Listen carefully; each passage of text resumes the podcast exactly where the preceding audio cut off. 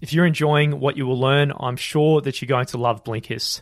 At Blinkist, you'll find 12 to 15 minute book summaries that can be accessed in both the written format or the audio formats as well. So, next time that you're on the tram on the way to work or you're waiting in a meeting, twiddling your thumb, uh, you can get rid of Facebook and can Instagram and all these unproductive apps and get Blinkist because it is one of the most productive apps that you can get on your phone to make the most of your time that you have. So, right now, you can get a free seven day trial to to really get a taste for what it's all about, head to blinkist.com forward slash what you will learn. That's Blinkist, spelled B L I N K I S T dot com forward slash what you will learn to start your free seven day trial.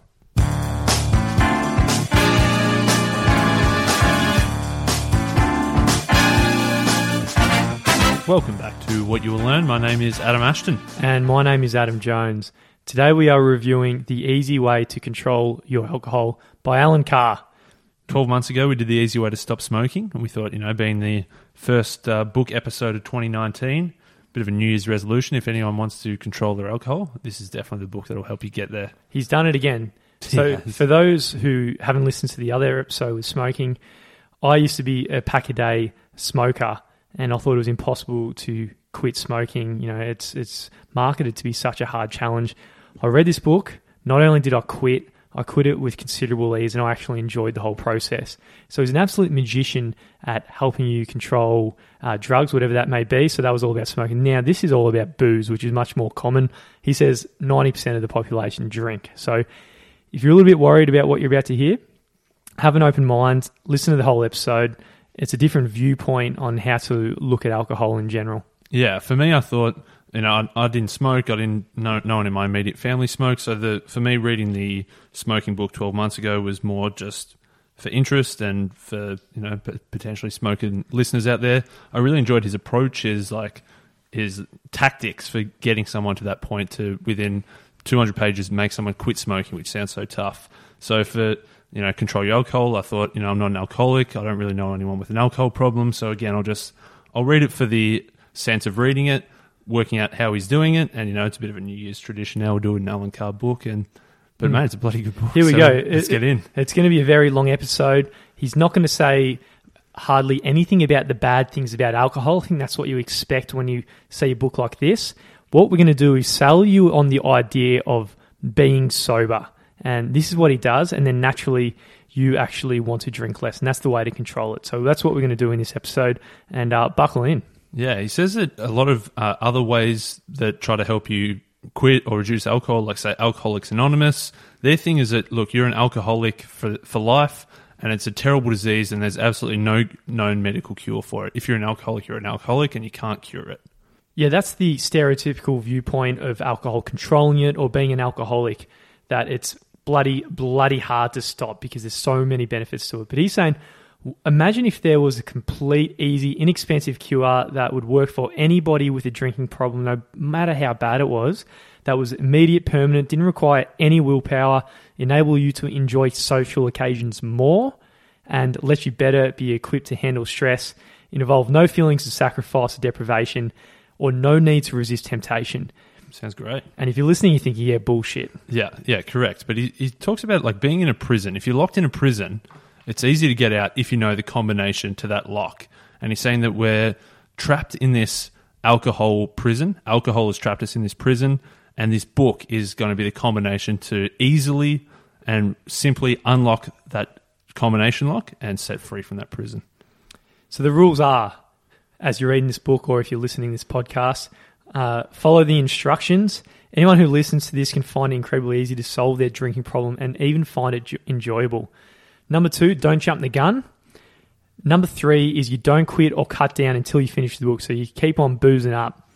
And number four, stay in a happy frame of mind. So the worst thing that can happen is that you don't succeed. So if you go out and buy this book or you listen to this episode, uh, if nothing happens, who gives a shit? You're back to where Yeah. you started. And uh, keep an open mind. And this is the big one. Yeah, this is what he says is look, this is the most difficult instruction of all is to keep an open mind. Hey, perhaps though, if you like, you know, if you like us, you might be very lucky in this respect. It's pretty amazing how you listening and us talking and Allen Carr writing, we're, you know, we're scrupulously fair we always judge matters on their merits. We never jump to conclusions and wouldn't dream of passing judgment until we'd heard both sides of the argument. So that's you listening as well. But unfortunately, the rest of the world, they're, you know, they're bigoted, they're prejudiced, they're incapable of seeing that they are wrong. And in spite of the facts, sometimes they just blatantly stick to their own opinions as if a two year old would. You need to be able to accept that the majority might be wrong and a lot of the experts might be wrong because everyone out there are drinkers and the more unanimous the viewpoint and the more expert people are, the more likely, the more difficult it is to contradict them. So, having said all this, you need to have an open mind as we uh, try and remove all the brainwashing we've had since birth about alcohol. Yeah, and the people listening to this are lucky that they are open minded already. Like, this is, Allen Carr says, this is the toughest thing uh, to do. This is the most difficult thing. But we realize that, you know, there's nothing to lose by controlling our alcohol, and we've got so much to gain. Whether you're a full blown alcoholic or you've just got a slight problem, nothing to lose, heaps to gain. So we're going to just bring a present a whole different side of facts, and what you need to do is actually be the judge and be reasonable. If these don't fit your viewpoint, then mm. just drop them. You don't have to, but just try and be as rational as possible, seeing both sides of the story here. Yeah, Allen Carr is by no means saying, and we're not saying that whatever uh, is written in this book or whatever is said in this podcast, don't just take that and do it because we tell you to. He's, you know, Allen Carr is saying, look, here's the instructions. Don't follow them blindly. It's completely up to you. You be the judge to weigh up both sides of the argument. So, yes, everyone listening, please have an open mind. So, the next chapter he talks about are you an alcoholic? And the mainstream viewpoint of alcoholism, and especially with Alcoholics Anonymous and so forth, they have this thought that a man who hasn't allowed alcohol in his mouth for 20 years considers himself an alcoholic. So alcoholics say they're always an alcoholic, like it's a genetic predis- predisposition. But at the same time, a man who gets paralytic after drinking 10 pints at the pub every Saturday night and just regards it as sociable, you know, they're just merely spending a relaxing weekend. So one person who's never drank is an alcoholic, the other person is a, having a relaxing weekend. Yeah, it's, a, it's certainly a weird way to look at it when you put it that way. There's, if you think of all the drinkers in the world, there's a, we're pretty much on a scale. There's little old grandma who just has one half a glass of ginger wine on Christmas Day with the family. That's at one end of the scale, and the other end of the scale is crazy old Uncle Ted who gets smashed at almost all occasions. The morning after, he needs a bit of the hair of the dog when he gets out of bed just to wake him up. And somewhere in between those two scales is everybody else who drinks. So there's a lot of stuff going around about what alcoholism is, but Allen Carr says it's a very simple subject that has been complicated by all the cliches, fallacies, illusions, and misconceptions. So you need to be very patient to uh, hear all the counter brainwashing, and in order to accept the truth of alcoholism, we must first dispel the misconception that you've been brainwashed since birth. So, you know, everyone listening, you're not going to consider grandma having that half a glass of ginger beer an alcoholic. But at the same time, at Christmas time, when Uncle Ted is rolling around on the ground, vomiting, trying to punch on with your other uncle, we all say he's an alcoholic.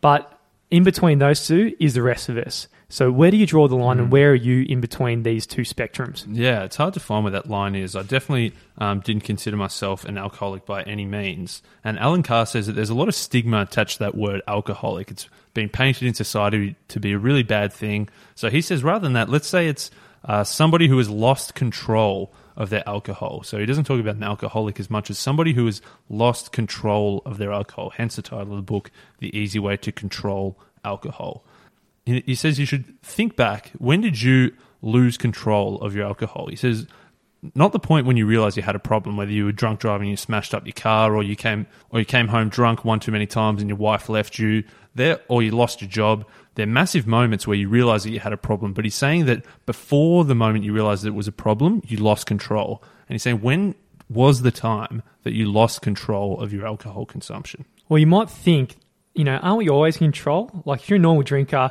you only drink when you choose to, and no one forces you to drink. You know, so that's just another another rhetorical question to get you to think. But there's another way of looking at it. Have you ever considered the possibility that the reason you can't work out exactly that one single moment when we lost control is because we were never in control in the first place? Mm, bang! It's a it's definitely a different approach, isn't it? It's just one of those, as you say, it's almost a rhetorical question to think rather than when did you lose control. if you can't think of that, perhaps you're never in control in the first place. Hmm. Exactly. He says perhaps the, the billions of drinkers in the world are on the same downward slide. So it's like a continuum where you you might have your first drinks and you're at the grandma level, and then it's just a continuous slide. It's not like this binary zero and one you can control. It's just a continuous slide. Um, so is that hard to believe? So let's examine another one of nature's ingenious traps, which is uses as analogy for how alcohol actually brings you in. Mm, he says this analogy is like the pitcher plant, which is like a, a Venus flytrap. It eats insects. It's like this big open uh, plant, got tall walls, got an opening at the top, and he said it emits this sticky nectar that it's coated with. Smells delicious. The flies love it. It stinks out the whole jungle, and the fly wants to go and have a little taste of this free food that's just this sweet, sticky nectar sitting on this plant, and thinks I might just jump in there and have a have Bit a quick little nibble. Yeah, bit a bit of nectar, and then as you said, man, it's it's free. You think when you start nibbling, it turns out it's not free, and it turns out the hapless fly isn't the guest, but the fly right now is the meal itself. So it's flown onto this plant, and all of a sudden, gravity, the supply of uneaten nectar, and the direction of hairs all conspire it further and further down the nectar plant. And the further and further it goes down, the harder it is to jump off. Yeah, once it gets its sticky nectar on its legs, and he goes a bit further down, and he sees a half digested fly body and thinks, "Oh, hang on, that's not going to be me. I'm going to get out of here." Tries to take off, gets a bit of sticky nectar on its wings, and it's sliding further and further down this pitcher plant until a point where he can't even get out anymore. Can't even get out. And now, obviously, we're having this analogy and uh, translating it to alcohol. He says, Can you picture the fly uh, first jumping on the pitcher plant to have its little bit of t- cheeky nectar as the first teenager, you know, at a 16th birthday or whatever, having a bit of UDL, having a bit of vodka and Coke or whatever their, their tickle might be? And can you visualize the lager lout? So the, the teenager just about to throw up as the bloated fly after eating all the nectar trying to take off. Yeah, if, you think, you know, I'm going to, okay, I've just sampled my first little drink. It's doesn't taste great, uh, but I'm, I've just sampled my first drink, and I think I'm going to keep drinking. And it's, it's okay. Everybody else is drinking, and it's slipping further and further down. And then at the point where I realize, hang on, I've drunk too much. I'm about to munt. I'm going to stop drinking now. But by that point, just as like the fly about to take off, it's too late. So you try and, at this point, you try and cut down, or you might even be at that point where you try and quit. But does this help? It really doesn't. It's like dieting where you try and cutting it down or you're quitting it. It makes the thing seem more precious and scarce, like the forbidden fruit. You just want it more and more and more. Yeah, exactly. It's not the way to do it. So if we think of, of grandma, who's lucky enough, she only drinks, you know, one glass each year um, at Christmas. How come she hasn't slid down this uh, this pitcher plant at all? That's right, man. So grandma has has managed to really just jump on the nectar plant and hasn't really even slid down a single inch. But for fortunate, but fortunately for some of the population, they remember their first alcoholic drink and realize that it actually didn't taste like nectar at all. So this is where this analogy is, is a little bit different. The first person, the, the teenager who jumps on the nectar plant, if you think about that first drink you had, whether it be a beer or whatever, it tastes like shit, man. Oh, it's no good. It, It's disgusting. it tastes disgusting. so grandma remembers that, and she has always just had that half a glass of ginger beer at every Christmas thing just to really fit in and make everyone else a, a little bit more at ease of uh, not having that extra sober presence around. Yeah, and now again back to this point of control and being in control and not being in control. When do we lose? What's the point in which we lost control of that alcohol? But what is Allen Carr is saying, the fly was actually never in control from the moment it had that first waft of the smell of that nectar. That's the point where it lost control because once it smelt the nectar, started flying over towards the nectar plant, had its first little lick of the nectar, it's already lost control. It's well and truly gone. So saying that we're brainwashed from when we start that adults are tough and they drink alcohol and it's really good and everybody drinks it. We're already brainwashed. We've already caught that sniff of the nectar and we've already lost control. So if you're someone on this nectar plant, it might be really hard to accept, but you got no cause to feel guilt than the fly enticed to nectar. I mean, it's the the way the trap's designed is that it's it's ingenious and uh, you shouldn't feel guilty at all. Yeah, that's just society. And he he relates it back to say smoking. And he says if you see a youngster on the street who's trying his first cigarette, he's coughing, he's spluttering, he thinks it tastes disgusting. Are you going to say to that kid, "Oh, keep working at it, son. You know, if you keep getting there, it'll start to taste better, and eventually you'll have years of pleasure ahead of you if you keep smoking." Obviously, obviously not. Um, so, but why do we do that with alcohol? Like we think that the first beer we taste is pretty disgusting. You know, if we for the next couple of weeks or months, we'll try a few more beers and same as wine, it doesn't taste that great at first, but we can sort of acquire this taste. We train ourselves up to like this thing that tastes disgusting, and that's what he says is sort of the genius of the trap is because it tastes disgusting. We think we're never going to get hooked on it. It's not like it's uh, something delicious that we like to drink and we enjoy drinking. The point that it tastes disgusting is actually part of the trap by thinking I'm never going to get hooked on it, so it's okay if I have some more. Yeah, exactly.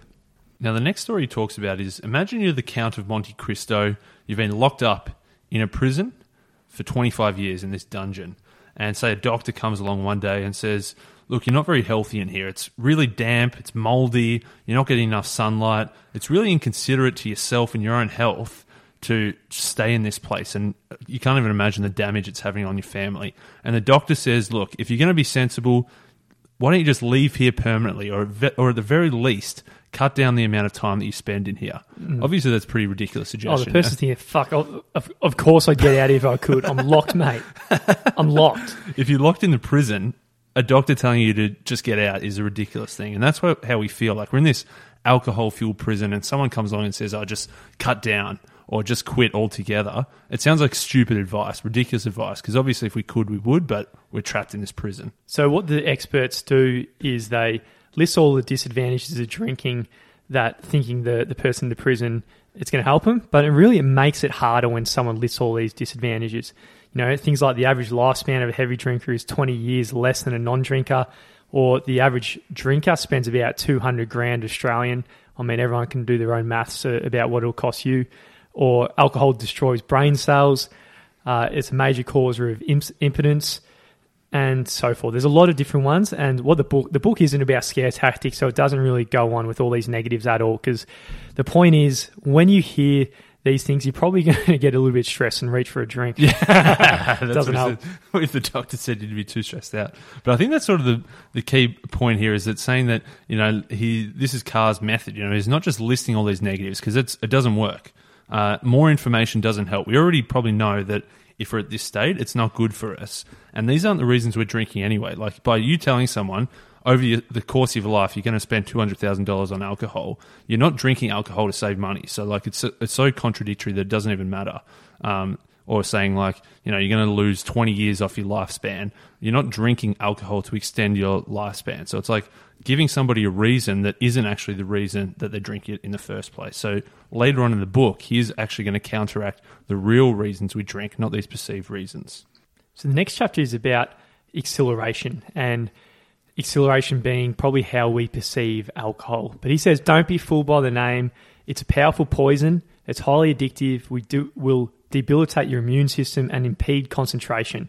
It will destroy your nervous system, your courage, your confidence, and ability to relax. By the way, it tastes awful and will cost you 200 grand in your lifetime. And what do you get from it? You get nothing. Yeah, if someone said that, hey, I've got this new drug called exhilaration and sold it to you in this way, obviously you're not going to try it because it sounds like a, it sounds useless, yeah? Perhaps you might think this is an exaggeration when it comes to alcohol. And when people ask, what's your poison? It's not a colloquiation. It's if you drank a small portion and eat alcohol, you'd actually kill yourself. Mm. And what I said before, does it taste awful? Have a 20 bit of pure alcohol and see how it tastes. Will it cost you 200 grand? You know, perhaps just do your math yourself. Or is it highly addictive? If you look around, nine out of 10 people that you know, including you, are dependent on alcohol. Meaning, if you ask them to go out and spend that Saturday night sober or go to that wedding sober, they can't do it. They're dependent on alcohol mm. to give them a good time and whatever social occasion it might be. Yeah, so that's exactly why this that that is explaining alcohol perfectly. But you must be thinking, you know, surely the vast majority of people are drinking. You know, ninety percent of people drink, so maybe they're doing it because they enjoy it to some extent. But he's saying that's part of the subtleties of the the trap of how alcohol traps you in this prison. You know, you're on this slide down to rock bottom, but it's so gradual you aren't even aware of it. Obviously, at the very start, you don't have these such big impacts of it, but it's like growing old. You don't really notice how old you are until you look back in the mirror or say look at a photo from 10 years ago and you realize that actually there has been a big impact of all of this. If Allen Carr could actually transport you to a time in the future, if you chose not to drink in a few months or something, you'd feel amazing. You'd save all this money. You'd realize social occasions were a certain way and so forth. And you wouldn't you wouldn't even really have to use this book. But he's saying you have an imagination, use it in this case. Yeah, if you if you were to picture a, a drug addict taking heroin, and you, know you're not going to think, oh, injecting heroin looks like fun. I'm going to give that a try one day. But obviously, that's not how it's. You know, that's the very tip of the pitcher plant. That one, you know, doing it for that first time. To an outsider, it looks obvious that heroin addicts, it, it seems ridiculous. But to the addict themselves, they feel like the heroin is actually giving them a genuine high. So it's like much like alcohol. You know, to the non-drinker looking at someone drinking alcohol, they can see it for what it really is. But to the alcoholic drinking, they do think, I actually really do get a lot of benefit and enjoyment out of drinking alcohol. Yeah, so the person who's saying, "Oh, I do drink it because it enjoys me, it relaxes me, it's social," the, the non-drinker doesn't believe him. Mm. You know, they're getting all these benefits that the, the drinker doesn't know about. Yeah, they're oblivious to it. Yeah, we'll go through them in, in more detail later. But when he says, you know, it's a social thing, and then the non-drinker sees them after ten beers, about to vomit on the floor, and uh, very inappropriately touching people, it's not a social thing whatsoever. Absolutely, man. So alcohol, it's been stealing your money, health, courage, and confidence ever since you fell in the trap. And if there was nothing you could do about it, you're better off being ignorant. But fortunately, there is something big you can do about it. And that's what we're going mm. to be getting into. Yeah, he talks about the brainwashing and, you know, this society built trap that when we're kids or when we're young, we get brainwashed into thinking, you know, alcohol tastes good, it quenches our thirst, it makes us happy, it steadies our nerves, it's a mature adult thing to do, it gives us confidence and courage, removes inhibition, it relieves boredom and stress, it eases pain. It sounds like great things, man. Oh, yeah. But that's all bullshit, and that's what we're brainwashed into thinking when we're young, which is why we have that first sip of that nectar at the top of the pitcher plant. So we glamorize and emphasize all these illusory benefits, which soon hold hold your breath is he's going to knock him out of the park. But we didn't choose to drink any more than we chose uh, to speak our native tongue. It's part of our heritage, our culture, and upbringing. As we grow up, booze is everywhere. It's part of every barbecue, Christmas mm. function, and so forth. So it's just it's just everywhere, and that's why we drink it. Yeah, I don't know what it's like in other countries, but I'm sure it's very similar. That uh, maybe you know Friday after work, everyone goes for a knockoff drink, or you know on the uh, parties on the weekend at the barbecue, everyone's having a drink. It's this thing that's just ingrained, as you say. It's like part of our native tongue. It's just part of society and what we do. So Allen Carr says, "Can you remember when you last woke completely rested after six hours sleep, bursting with energy, looking forward to another exciting day on the planet?" And can you actually remember this happening even on a Monday morning? So, this is in Allen Carr's point of view. Before he escaped the drugs trap, his favorite thing of the week was just lying bed on a Sunday, the Sunday sleep in, and uh, feeling tired, but at the same time miserable, thinking, how the hell am I going to face another week? And fuck, tomorrow's Monday. yeah. Obviously, after a big Saturday night drinking session, he loved sleeping in on a Sunday morning. So the re- the best reason you should be quitting or cutting down, it's not because it's killing you and all these negative things we are saying before, but actually you're going to enjoy life so much more if you quit or cut down your alcohol.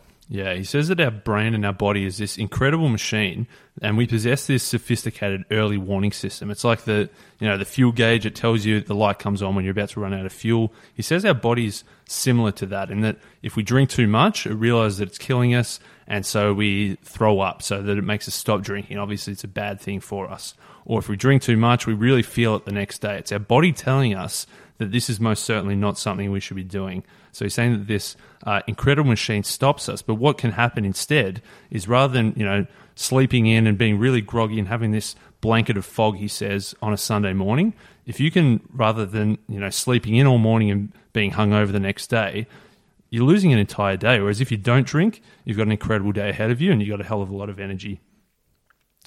Absolutely, man. So how how the hell do we fall into this trap?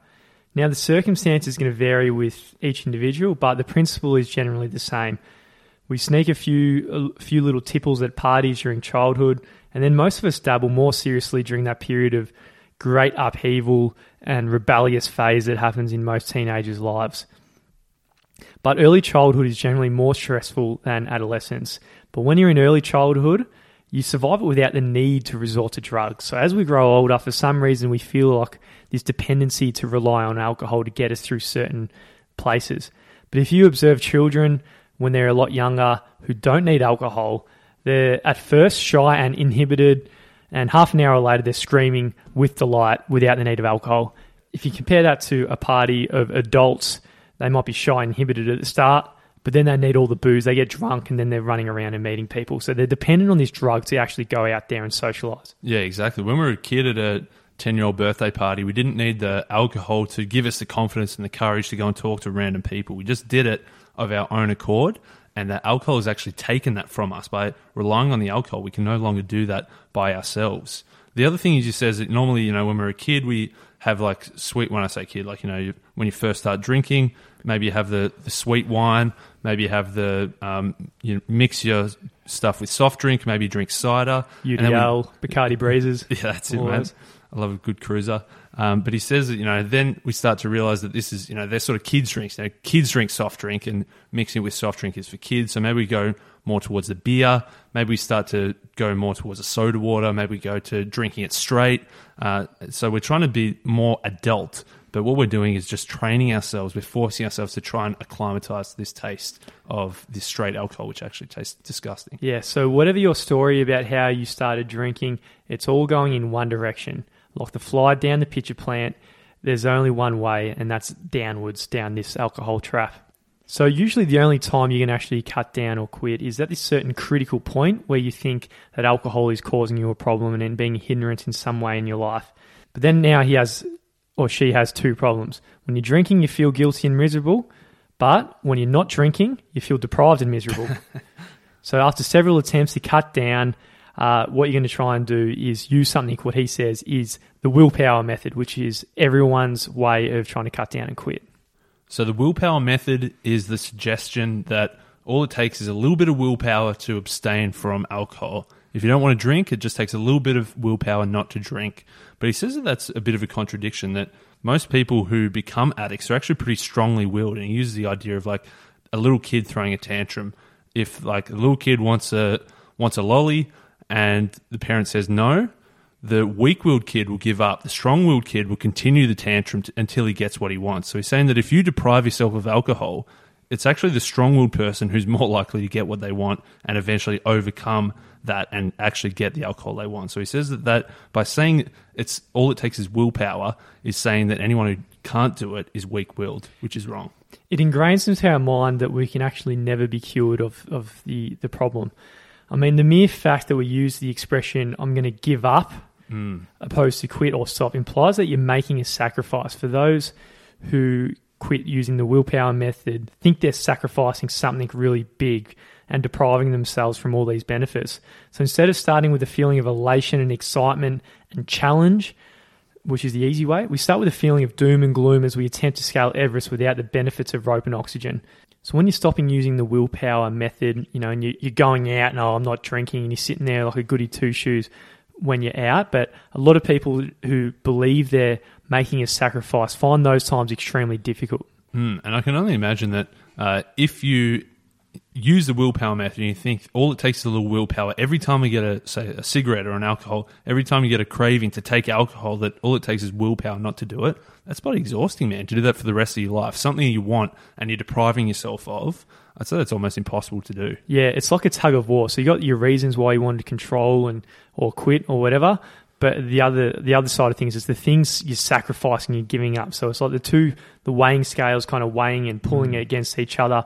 But then one day, all of a sudden, all uh, on the one side of the tug of war, or the reasons you think you're sacrificing, and you know you go to a party and there's all of a sudden all everyone else boozing up a bit more. You might think, ah, stuff it. I'm just gonna have one drink. It is it is Christmas, or for whatever reason you might come up with.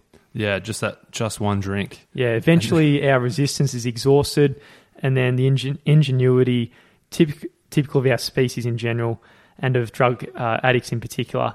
So we'll find any excuse that will enable us that just one drink. Mm, yeah, exactly. It's an inevitable flaw of the, the willpower method.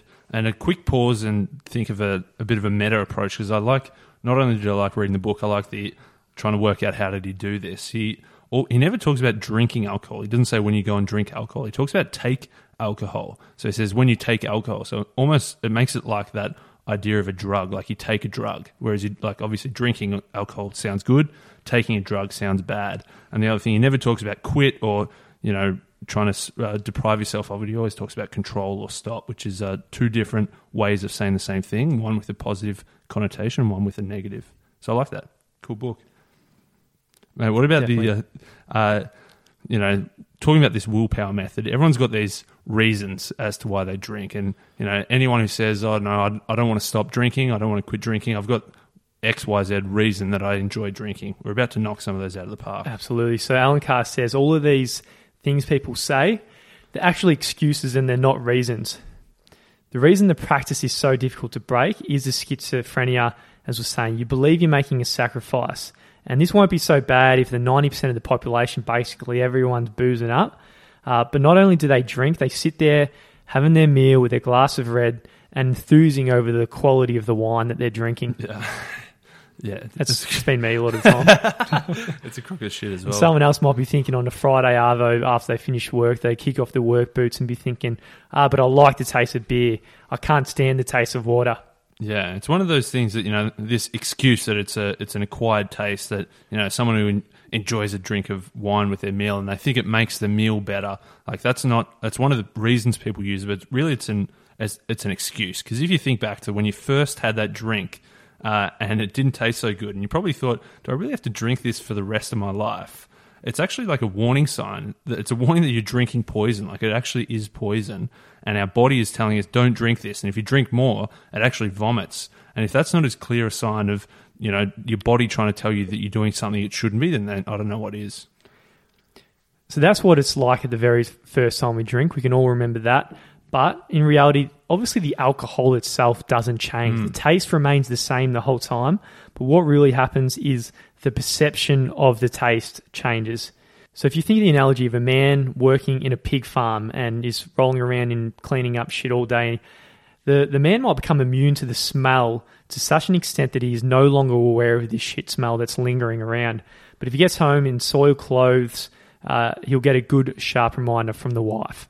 So even though it's something that isn't that good for him with the smell, he's come acquired to the to the smell of shit. A little bit like alcohol, something that doesn't taste good. Your perceptions change to morph around to wrap around to actually believe that it actually tastes good. Yeah, I used to actually. This is one I, I used to pride myself on the you know that I when I first drank red wine, I didn't like it, but I prided myself on my ability to, you know, I trained myself almost to acquire the taste to enjoy red wine. Or same as like drinking straight whiskey um, or scotch, and I didn't like it, but I trained myself to be able to enjoy, you know, a two hundred dollar Johnnie Walker Blue Label bottle, and I saw that as like a bit of a badge of honor. Yeah, I'm tough. I can drink whiskey straight. I've acquired mm. that taste, but uh, it still tastes shit, man.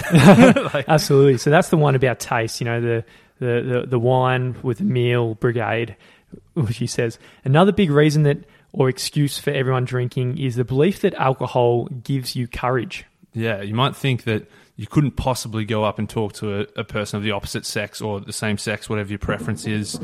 You couldn't possibly go to, up to a bar and, and, speak to someone that you're attracted to without, you know, the courage, the, the Dutch courage that comes with taking a, a drink of uh, of alcohol. Or if you think, you know, we did stand up comedy, you might think a bit of Dutch courage. It's such a scary thing. If I just have a have a one glass of beer, I'm going to feel a lot more courage. and I'm going to be able to do that. So when we think of the word courage, we normally associate with the words like bravery or cowardice but Allen's saying before we examine alcohol's effect on courage, we need to look at the word fear. So typically we regard fear as some kind of evil, but in reality it's like an ally or friend. It's a fear of heights that guarantees that, you know, we have the necessary precautions climbing ladders, or it's a fear of fire that prevents us throwing petrol on a naked flame and so forth. So before we examine alcohol's effect on courage, we need to really look at the word fear. And he asked the question, does alcohol reduce fear or does it give you courage? Perhaps alcohol allow the passenger on the plane, you know, the person who's scared of flights, that they have that few beers and all of a sudden they can jump on, or the difference between sailors back in the day doing mutiny or mutinying against their king.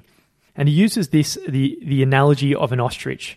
And what an ostrich might do when it's in danger and has this feeling of fear, it sticks its head in the sand and it does so because it believes if it can not see the danger that's surrounding him or her, then the danger doesn't even exist, which is obviously a crock. So the ostrich is actually, in reality, really quite powerful. It's got these massive legs that can run away from any kind of predator. But what it does, it just sticks its head in the sand and deprives itself of all these essential attributes to be able to survive. So now you, when you go out and drink alcohol to remove the fear, you're really doing the same You negate any possibility of dealing with the source of fear and thus removing it permanently. So if you're someone who goes out there to drink so they're a bit more confident confident with the opposite sex, you really uh, like an ostrich sticking your head in the ground just because you can't look at the fear that you really have in your life.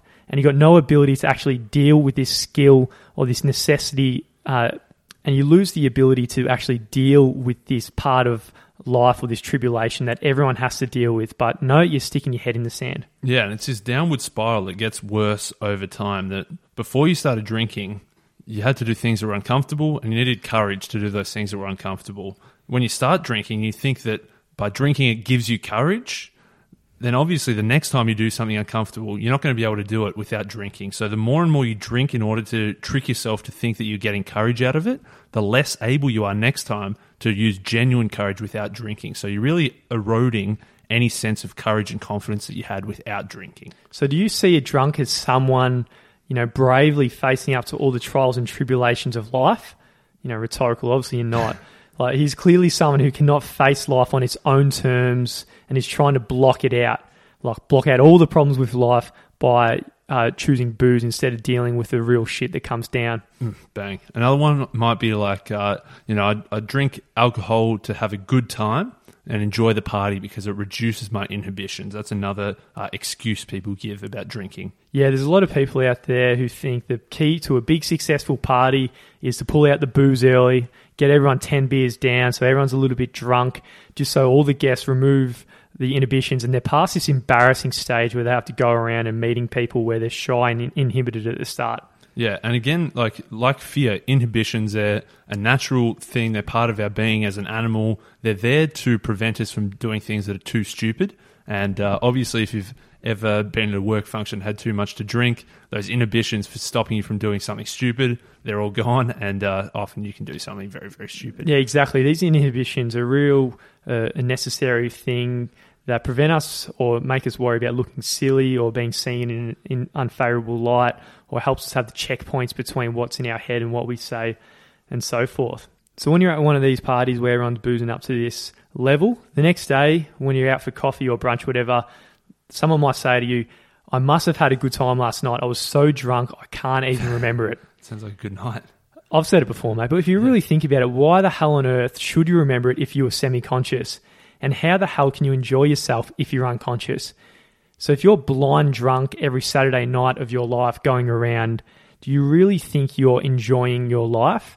How the hell can you if you're actually unconscious for all these peak moments? And when I first read the book, this is one of the biggest things that happened to me, right? Because I used to drink and get drunk at all the big events, the weddings, the big birthday parties, and so forth. But it's, it's this realization that how the hell can you enjoy these peak moments of your life if you're actually unconscious and you're not even there? Bang, bang. If you look back on your life, have you ever been impressed by someone who was blind drunk? They've never said anything uh, that was worth remembering. Do you actually, you personally, get pleasure out of being so wasted drunk that you can't remember it? Are you actually genuinely proud of the night you had if you can't even remember it? And are drunk people good role models? I'm pretty sure the answer to all those is a, is a big resounding no. Yeah, man, we're not going to look up. They're not role models. They're not mm. people we look up to. We look at them people as a little person who wouldn't even say boo. Mm, bang bang. So that's another one, man. Alcohol removes inhibitions. That's a that's another. Another another excuse is alcohol steadies my nerves, and you might think, oh, it's just I've had a tough day at work, and I just need this one one glass of whatever your favorite drink is just to settle your nerves and relax after a after a tough day. Exactly, and and what we do in life, if we're feeling hot and sweaty, what we'll do is we'll take a shower. If we feel tired and unclean, we might take a hot bath. If our feet are aching, we'll put on slippers. If we're hungry, and we will eat. In each of these cases, what we're doing is we're, we're removing an aggravation and or distracting our minds from one. So we're actually removing, and then this is actually steadying and calming our nerves. Yeah, that's actually true. Whereas if we try to have the same thing with alcohol, if, we're nervous or stressed, we have an alcohol to relax ourselves. That's the same uh, thing that we're trying to do with, you know, if we're sweaty, we take a shower. We're trying to actually remove something. But he's saying that alcohol definitely does not actually relax you or calm your nerves. It's just, a, again, a, a, misconception. Exactly. It doesn't remove any aggravations for you. It actually just deadens all your senses. So, mm. again, uh, giving you the misperception of actually what's actually happening. And then all of a sudden, when the effect of the drug has actually worn off, the original aggravation that you think you're deadening is still there, or it's actually even worse than it was in the first place because you got a little bit of a cheeky hangover to go with it. Yeah, exactly. Like, say if you're sweaty, you have a shower, you're cured. Whereas if you're stressed because something massive happened at work, and alcohol, uh, taking alcohol doesn't fix what happened at work, and as you say, probably the next day, you're even less likely to solve that problem. Absolutely. So if we look at drug addiction in general, Carr's now got another suggested definition. So his definition of drug addiction is doing something repeatedly which you wish you didn't do at all, but you can't stop doing it, or that you wish you did less, but you cannot. If you cast your mind back to what he calls the learning stage, you know, when we're trying to train ourselves to drink, when we're, you know, a teenager and we want to become an adult, so we train ourselves to drink, you probably don't, you know, if you can only drink three, you probably don't look at someone with envy who drinks 12. And if you can drink 12, you're probably not looking enviously at the person who drinks 30. You're not wishing you can drink more. Everybody wishes it was the other way around. So if you're thinking that, then you're, this is fitting into Carr's definition of the addiction, a drug addiction, that you wish you could do less, but you can't, or, or you wish you could stop, but you can't stop. And he compares it with uh, a hobby. So for us, uh, our favorite hobby is reading. And now let's just compare this with alcohol although reading or whoever's listening, whatever your hobby might be, it might be an expensive pastime, but you never really feel like you're wasting money. And if you wanted to stop this hobby, you wouldn't go through all this trauma and withdrawals. You just quit and stop doing it. And also, if you went on a holiday, for example, without your hobby, like reading, it wouldn't be much of an issue. But all of a sudden, when it comes to any kind of drug, if you can't go on a holiday or if you can't go a Saturday night or certain occasion without it, then you're most likely you're already dependent on the drug to help you in in these. Uh, if you can't go on a holiday without your drug, whether it be alcohol, nicotine, or whatever, then you're already dependent on the drug. Mm. He says that every drug is slightly different, but there are a few factors that are common across all drug addictions. Firstly, he says it brainwashes you to believe that you're in some way incompetent or that there's some kind of inherent void. And so we're taking alcohol to fill this void within us. Another thing is it initially tastes foul and provides us no pleasure or crutch at the start, but that removes the fear that you're going to get addicted because it tastes like shit at the start. Yeah, that's part of the trap. Another one is that like the cumulative effects as they wear on you, the feeling of dependence comes greater and greater, and you're going to actually increase your intake. And that's because, say, you, you drink, the first time you drink, you probably get drunk off one drink. But the more you become used to it, you probably then you need three or four drinks to get drunk. Then you need eight or nine drinks to get drunk. So the more you have this drug, the more you need to take this drug to have the same sort of effects. And another thing about drug addiction in general is we are believed or we are brainwashed to believe that drugs, whatever the drug might be, they're really difficult to quit. And when you do try and quit, you're going to go through periods of deprivation, pain, and pleasure. And what he says is the deprivation and pleasure, they're real. They're not actually illusory, and they're actually caused by a bunch of things. Number one is the immediate hangover effects from the previous binge. It might be from the accumulative detrimental effects caused by physical drinking. So, on your mental health, finances, and relationships, these things are all really gradual and slow, so you don't really notice them as much. Number three is all the other genuine stresses in your life that are really building up. If you didn't drink, you'd address or solve them, but because you're drinking, they're really going up and up and up. And number four is this empty, insecure feeling by what he calls the, the little monster. It's this uh, the slight addiction that you might have physical, which is much less than we actually believe. And number five, which is the real big one, is the whole mental craving uh, around the drug. Yeah, he says that when you have that next drink and you think that you're enjoying the drink itself, really what you're doing is just relieving the end of the irritation. So because we become addicted to, you know, in this situation, I drink alcohol, we've become addicted to that alcohol in that situation. Having the drink then makes us think we're enjoying the drink, but really we're just ending the irritation of not drinking. So it's pretty much like we're below normal and we drink and we go back to normal. But he's saying that non drinkers, if you're not drinking, you're at that normal point all the time. So you don't need a drink to get back to normal. It's like an analogy of wearing a really, really tight shoe. When you put on the tight shoe, it gets tighter and tighter and hurts a little bit more, and you go downhill in your happiness. And then you take the shoe off, and ah, you get this big feeling of, of relaxation. But why the hell would you wear that tight shoe in the first place? Mm. That's the, the, nature of drug addiction. You're putting on this shoe, and then you get this effect that brings you up, and then you believe it's the actual drug that's giving you this upward pull. But in reality, it's the thing that the the, the person who's not taking the drug in the first place ha- feels all the time. Mm. And he says if you look back on your life, yeah, there was, there's going to be hundreds of occasions that you enjoyed whilst you were drinking. So that might you might think that okay, I had a good time and I was drinking. It doesn't mean that drinking is bad for me. But what he's saying that you actually needed that drink, and he's saying that the alcohol actually became more precious after it became a problem. So it's sort of like if you once alcohol becomes a problem and you need to drink more and more, it becomes so precious. If you can't have it, you want it more. So in reality, we only crave drugs because we are deluded into believing they provide some kind of genuine crutch or pleasure. And once you move this delusion of this crutch or pleasure, all of a sudden the addiction is removed also. Another thing he talks about is the myth of the addictive personality. This chapter in particular smacked me up because it's something I used to cling to, saying that oh, I've just I've got this addictive personality. Whether it's uh, you know people say this for smoking, drinking, gambling, eating, social media, uh, whatever it is. Or for me, it's like you know if I hear a song, I'll get addicted to a song for like three days and I'll listen to it on loop. So I just used to tell myself I had this addictive personality. And, you know, there's this myth that there's some kind of biological difference in certain people's brains that makes them more susceptible to addictions like that. But what he's saying as well is that, you know, we see ourselves as being strong willed and intelligent people, but we then fall trapped uh, and we get addicted to something. So there's this cognitive dissonance there. So what he's saying, we fill in that cognitive dissonance between being addicted but also being strong willed. He says that, oh, we've just got this addictive personality. So that's what how we fill in this cognitive, cognitive dissonance. But what he says, which I thought was hilarious, uh, the only people that claim to have an addictive personality are people that are addicted to something or that we're addicted to something in the past. Mm. So it's very true that uh, anyone who's addicted to something will justify it by saying, oh, I've got an addictive personality. And he says it's probably a bit of an incredible coincidence that the only people with addictive personalities are addicted to something. You know? exactly. If you've never met someone that says they've got an addictive personality but they aren't addicted to something, maybe it's a, a more rational explanation rather than that you've got an addictive personality, but instead you've been taking some kind of highly addictive drug, whether mm. that is smoking, drinking, but also gambling, social media, overeating, all very addictive things. Absolutely, man.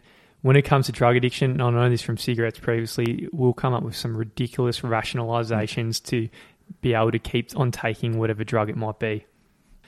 All right, so another reason the listener might be sitting here and be thinking, oh, well, you know, I only drink to be sociable. So we all regard uh, experiences as bar fights or vomiting after a big boozy night. We all agree that they're antisocial, right? We're all yeah. on the same page there. So what about just a normal party or, you know, just going to the local pub for a couple of beers after work? Could anyone deny that these are sociable pastimes? And this is one of the biggest, one of the scariest things that people have when they try and cut down or quit. It's this feeling that you can have this big void in your life. If you stop or cut down drinking, you're not going to uh, be able to attend these social functions where everybody's having a few beers. Yeah, so Allen Carr's wife, Joyce, she didn't drink. And when she went out with Allen and his friends who were all drunk, they all said, Oh, Joyce, you're being antisocial because you're not drinking with us. But really, even though she was being accused of being antisocial, she was actually being extremely social because she was choosing to be mentally present with her friends, or, you know, she was choosing, she was not choosing to be mentally absent and instead they're the ones who they think they're being social because they're all having a, a good time with, over their drink, but really they're the ones who are being inappropriate, and they're the ones who are becoming more and more drunk, more and more antisocial as they become more and more mentally absent. Yeah, that's what they're choosing to do. Now, if you go to a bar, yes, there will be a lot of people uh, drinking and laughing and joking. That's because they're friends, not because they are drunk. And that's something to, to really get your mind around. Yeah, and that's another one of the excuses is that drinking makes me happy. But really, when you look at it, it's actually alcohol is the number one cause of unhappiness in society because it leads to so many negative things later. Whether you lose your job or you're in a car crash or you lose your relationship, they're all big causes of unhappiness. Yeah, so you're going to be hard to convince a normal drinker in brackets that alcohol doesn't make them happy. You might be thinking, listening, surely drinking in moderation makes people happy. Surely. Yeah, if you think of all the the parties that people are at and the weddings that people are at and going out with friends on Saturday nights. You're drinking and you're happy. So you must think that because uh, I'm drinking, you know, I'm drinking this chemical, it doesn't taste so good, it doesn't quench my thirst, so it must be making me happy. And then you think, well, the more I drink, the more happy I'm going to get. But obviously, we know that that's definitely not the case, that when you drink more, you don't get more happy. So it's actually nothing to do with the alcohol. It's more that they're, we're at a wedding and we're having fun with our friends and family. That's what's making us happy, not the alcohol. And another way to highlight this is say people go to a funeral and they also drink to drown their sorrows. So obviously, in, in that regard, then drinking isn't making you happy because drinking at a funeral makes you more somber and more uh, despondent. So obviously, this uh, excuse of drinking making you happy has uh, been knocked out of the park. Yeah, absolutely. Absolutely. It's like that, again, that idea of drinking to drown your sorrows. It's a little bit, again, like our ostrich analogy. If you're drinking to drown your sorrows when you're at a funeral or something, again, it's a little bit like the ostrich sticking its head in the sand and not facing up to some of the trials and tribulations that life might be throwing at you. So if you're someone who actually believes, genuinely believes that drinking is making you happy, you can actually conduct this experiment yourself. So what you need to do, you need to separate the alcohol from the occasion. So it's actually the occasion making you happy at times, it's not the alcohol. So, what you need to do is pick a moment of time when you're not happy or you're not sad, you're about neutral, and you need to go into a room, bring and arm yourself with enough of the, your favorite type of booze, shut yourself in the room and eliminate all the other factors that are going to distort the experiment, like TV, your phone, or your radio. Now, to sit there by yourself and start drinking. And as you go, as you're three or four or five drinks down, ask yourself, Am I actually increasing in happiness? So you've separated the drinking from the occasion, and in this experiment, what you're going to find is you're probably not getting happier. And you need to ask yourself, am I actually happy in this situation? And do you want to spend the rest of your life in this frightening fog of being drunk? Mm. Another thing is that people say that we talked about, you know, people who say, oh, I really enjoy a bottle of wine with my meal, and that's making me happy. It's making the meal better, it's making the whole experience better. But unfortunately, by this point, if that's what we think, if we think we need a, a, glass of wine to make our meal better, it means we're at the point where, where we actually can't enjoy our meal as much without drinking that wine. So we're at this point now where alcohol has like eroded this sense of enjoyment we get out of having a, a nice meal with friends. Absolutely, man. Everyone's just got to look at the facts or or observe. So if you're at a party, check out your friends and assess which ones are truly happy. Are they the, the ones who are blind drunk or are they the non drinkers? Or again, if you go to a, a, children's party where nobody's drinking, go around and see how, how great social event these can be without the effect of the drug whatsoever. So if you're one of those people who need this, this alcohol again for any kind of social occasions to remove all your inhibitions or to block your mind from whatever aggravation, worry or fear that is causing you to be unhappy, relaxed or distressed, then as I was saying earlier, man, you've really embarked on a dangerous course where you're dependent on this drug to help you with these these genuine social uh, social things that you need to deal with. You know, perhaps you actually feel that your problem is not just that you have an inferiority complex. You might have this deep insecurity that you are genuinely inferior, and this is, is what causing you to drink. If you lack confidence, there is actual a reason that you lack confidence, and this can actually be addressed. Trying to take alcohol to deal with the problem ensures that you'll and if you take alcohol to really deal with this problem, it means that you're never actually going to get to the true root of unhappiness because you keep sticking your head in the bloody sand when all these issues are popping up. And if you drink in order to enjoy the social event or the bottle of wine to enjoy the meal, you're already hooked. You know, not at the chronic stage, but you're absolutely dependent on this drug to make that occasion up to the normal point where the, the non drinker is the whole time. So now Allen Carr presents us with a chapter called Quit Forever or cut down. And so if you think of the alcoholic, there's this nightmare. They're administering themselves with this poison, but they also seem powerless to stop doing it. And so you need to stop thinking, I can never have another drink, and instead replace that with thinking how wonderful it's going to be when you can stop poisoning yourself. So if you're the one who decides to cut down, you're going to spend much of your time wanting another drink and not being actually to, able to have one because you're cutting down. And this will make you feel really deprived and miserable. And this will not only cause additional stress, but it'll actually be wishing your life away just for that extra extra fix. Yeah, if you think that, like, say, smoking as well and drinking, that say there's a lot of uh, cost involved and there's a lot of detrimental health effects involved.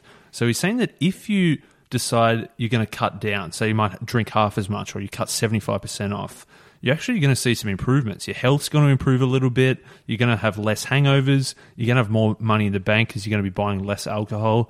But what that means is that you're going to think you're making progress, but it's actually now harder to quit because those same negative things that drove you to quit in the first place are less. So he's saying that by having more money and being a bit healthier from cutting down, it actually makes it harder to quit. Uh, now, what about those lucky normal drinkers who just do it so uh, easily, a little bit like grandma? What he's saying is since 90% of the population has fallen into this trap of alcohol, he can't deny that it's normal, but in no way is it lucky. And he uses the analogy of quicksand. If 90% of the population were in quicksand and f- slowly falling down, and you were one of them, would you envy the people who hadn't sunk as deep as you? Or would you envy people who didn't realize that they were sinking? I mean, that's what most of the population are doing. They don't realize they're actually sinking in quicksand by taking this drug or realize it's taking away all these, these positive things about them. You might think, you know, it's, it's all right in moderation, you know, just a little bit. I'm sure that's okay. You know, just to be a normal lucky drinker, just have a little bit. You're saying, you know, it's you can't really get a little bit pregnant. He's saying that the nature of this drug addiction, it actually fools you into believing that you're in control. You might think, oh, if I just have a little bit, it's okay. I'm in control.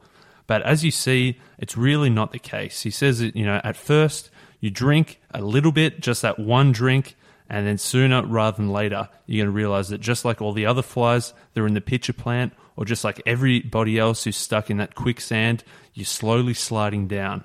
So instead, rather than you know submitting to this uh, this obvious fate, we need to realize and rejoice that we can actually free ourselves from this trap forever. Now, those listening, if you've you've loved alcohol for so long, it's been a big part of your life. You might be getting butterflies in your stomach about what it actually might mean if you remove this from your life. Right? It's a it's a big change that you're you're thinking of right now. One of the, the things we're scared most of is the thought of attending social functions, for example, without this crutch of alcohol. In Allen Carr's experience, what he says he's done, he tends to leave certain functions earlier, and other ones he doesn't attend at all. So initially, this really worried him.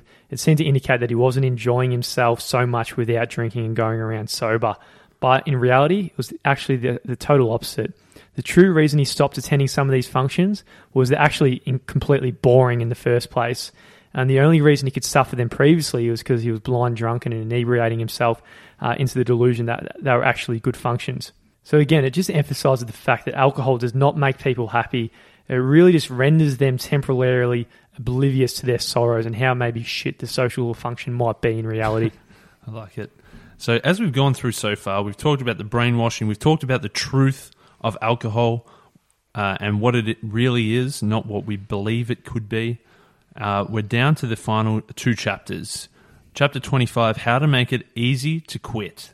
And so, when Carr escaped the evils of this drug addiction of alcohol. You know, he might have he thought at the start, you know, the benefits are going to be physical, you know, it's going to be my health, it's going to be my wealth, but there were all these actual unexpected benefits that came along with it. Yeah, there's absolutely big ones that you never even think of, and this was big for me also with smoking. You know, it's the idea of self-respect or freedom. You know, the idea of freedom's huge. It's not being dominated by something once you realize that you can go to a social event without the need to drink or anything like that, you got this real sense of freedom and self respect. And on top of that, it's huge courage and confidence. You know, when you're mentally and physical low, he says molehills become mountains. But when you're in control of your mental faculties and you're sober and you're all there, the mountains become molehills. So now that we've freed ourselves from all of these illusions, we've destroyed all of the excuses that we were previously telling ourselves, we can actually get ourselves unhooked. We can cure this, I guess. We can take back control because we no longer have any desire. So rather than that, if we have that desire to just have another drink, we feel like we're depriving ourselves, we're hooked again. So really what we want to be doing here is realizing that yes, all these illusions, we've just uh, become disillusioned. We've removed all these fake excuses, and now we no longer desire to have just one drink.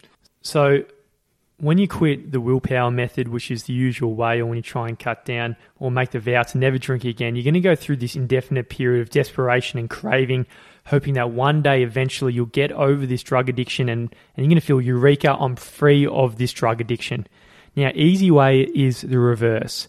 You need to think about all the things that al- that alcohol has been taking with you, and take this eureka I'm free moment to right now. Mm. Right? It's this feeling that fuck yeah, I'm going to be free of this drug for the rest of my life, and I'm going to get all these amazing things back into my life. And you might be feeling butterflies in your stomach, but that's okay. You're about to achieve one of the most exhilarating feelings of your whole entire life. Yeah, rather than the willpower method where you vow never to drink again and then you have to fight and fight and fight this indefinite period of desperation and craving and hopefully become free one day, he's saying just after all that we've talked about, decide to be free right now.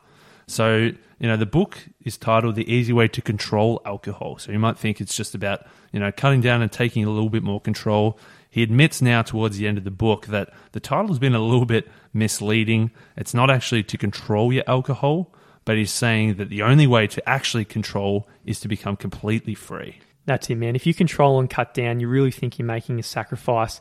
If you quit completely, you are completely free. You can, you're free of it altogether.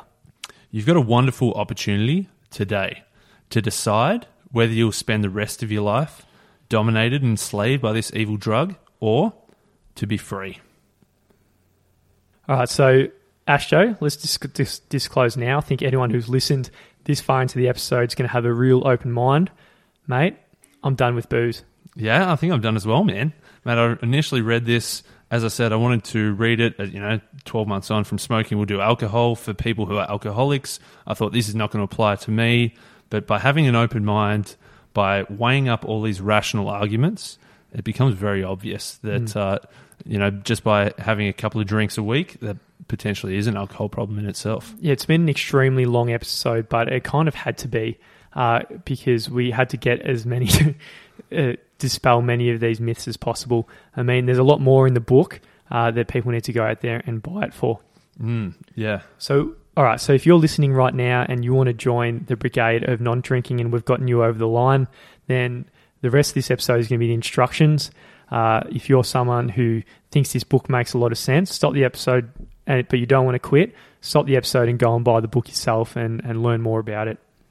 He's got here the, the, the, the chapter, the instructions. Instruction number one do not think I must never have another drink, because obviously that leads to that feeling of deprivation. And instead think, isn't this great? My life is no longer dominated by this devastation. Well, the second instruction is don't avoid thinking about the fact that you no longer drink. If you're thinking, Eureka, I'm free, every time you think, hell yeah, I don't, I'm not, my life's not dominated by this booze, then you're actually going to enjoy thinking about the fact that you don't have to drink anymore. Number three, he says there will be a few days where you get that feeling of I want to drink, and look, don't worry, that's part of the physical craving, especially at the start.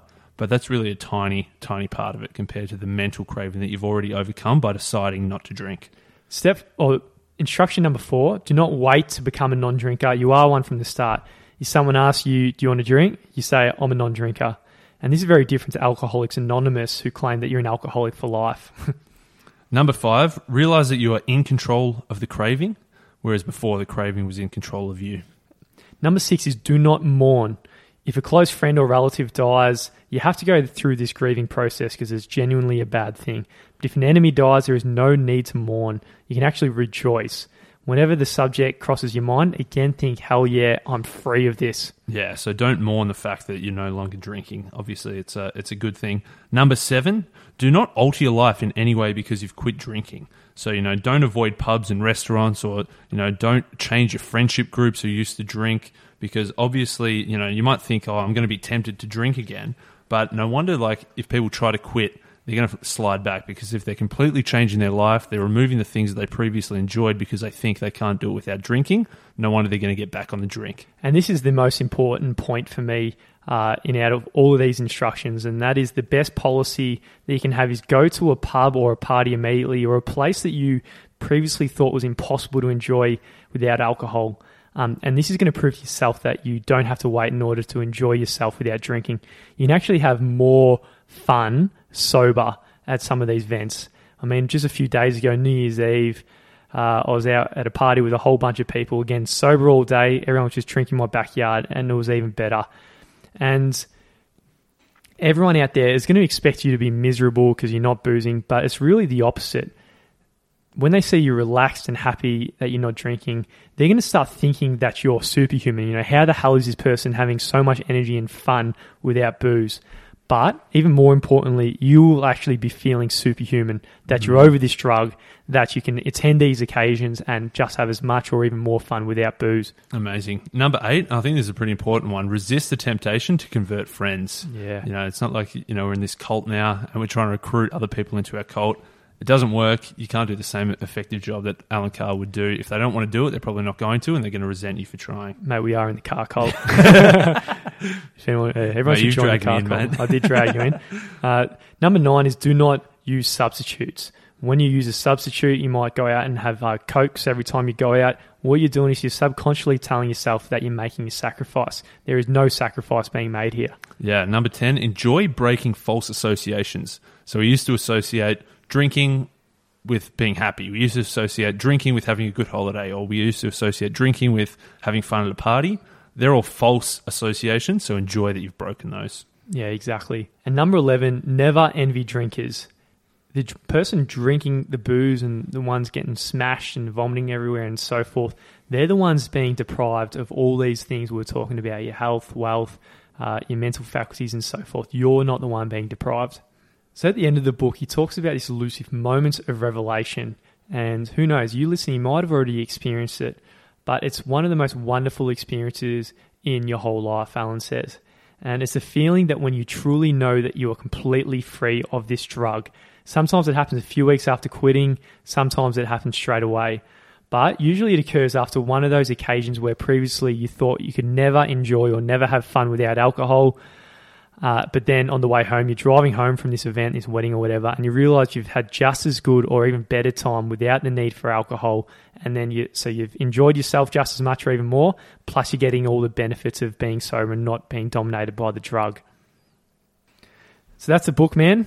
Powerful, rational, Mm. and life changing in every way.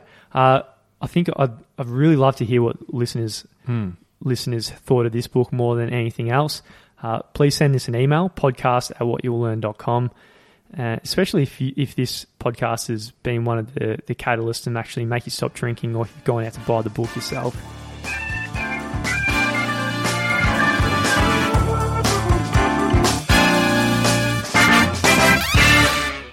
Nothing gets me more excited or happier when than when I see someone who's left a, a review for the podcast, and ideally it's something nice to say about how we might have helped them in some way. So if you feel like you're getting something out of this show, then please let us know by leaving us a review on any of the platforms that you wish, and it'll make us really excited and really happy, and uh, gives that little bit of fuel to keep on going forward and continue to put all the effort and energy into this podcast.